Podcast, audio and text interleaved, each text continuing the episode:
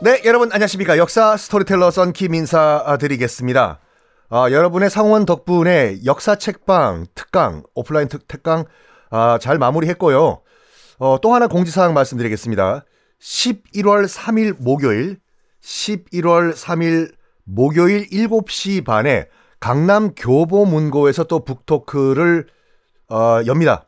아, 많은 아, 참가 신청 부탁드리겠습니다. 교보문고 홈페이지에 들어오시면 신청 가능하시거든요. 아, 돌아오는 11월 3일 목요일 7시 반. 그 광화문 아니에요. 강남 교보문고에서 7시 반에 북토크가 진행이 됩니다. 많은 신청 부탁드리겠습니다. 자, 진성대군이 중종이 됐어요. 하지만 실질적인 어, 권력자, 실질적인 왕은 박원종이에요. 박원종이요. 일단 박원종 비어있는 왕비 자리에 자기 조카 딸을 딱 끼워 넣어 버리죠. 이 장경 왕후 윤 씨라는 부인인데 뭐 나중에 말씀드리겠지만 그렇게 오래 못 삽니다. 오래 못 살아요. 어쨌든 이 왕비 자리까지도 쥐락펴락한 박원종 과연 그는 중종 시대 때 막강한 권력을 휘둘렀을까요? 이것도 나중에 말씀드릴게요. 어, 구테타가 일어났으면은요, 일단은 죽일 사람은 죽이고 재산 분배하고 반대 세력을 척결을 해야지 되는 거죠, 원래는요, 원래는. 그런데 이 중종 반정 이후에는 그런 과정이 안 보입니다.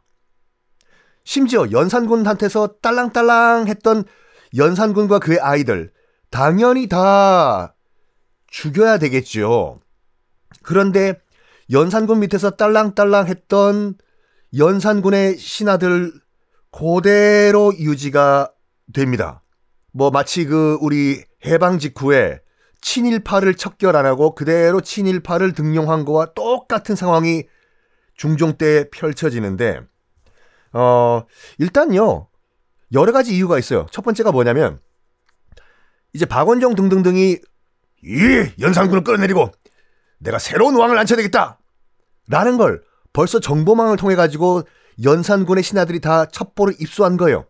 그래 가지고 바로 어제까지만 하더라도 연산군 밑에서 딸랑딸랑 하던 인간들이 바로 박원종 밑으로 붙어버립니다. 내가 사실은 박원종 대감 마음으론 정말 존경하고 있었어. 알지 박원종 대감. 하하.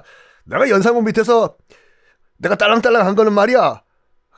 야, 뭐, 뭐, 뭐, 먹고 살려고 그랬던 거야. 이해하지 박원종 대감. 싹 갈아타 버립니다. 어, 그리고 박원종 입장에서 봤을 때도 굳이 여기서 피바람을 불러 일으킬 필요는 없는 거예요. 왜냐? 여기서 적을 만들어 버리면 제2, 제3, 제4의 박원종이 안 나오리라는 보장이 없잖아요. 그래서 굳이 적을 만들 필요가 없다. 해서 다 끌어들여요. 해방 직후에 친일파 청산을 못하고 친일파를 다 끌어들인 거와 똑같은 상황이 펼쳐집니다. 그래가지고 명분상, 명분상 그래도 몇 명은 날려야 되잖아요. 그래서 신수근, 임사홍 등등등 정말 뭐라고 할까 대표되는 연산군의 시대 사람들 몇 명만 죽여버리고 그냥 넘어갑니다. 이 말은 무슨 말이냐면 중종은요 무슨 왕? 허수아비 왕이죠. 박원종이 대놓고 이렇게 얘기해요. 뭐 직접적으로는 얘기 안 했지만 간접적으로 전하 도장 찍으십시오 전하 안 찍어요?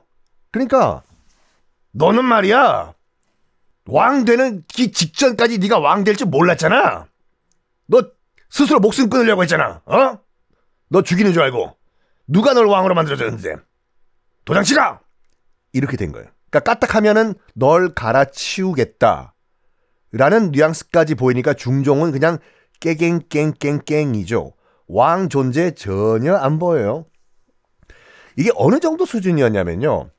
연산군이 쫓겨나는 그날, 그 당시까지 영의정이었던 유순이란 사람이 있었고, 연산군이 쫓겨나는 그 당일날까지 우의정이었던 김수동 이란 사람이 있었어요.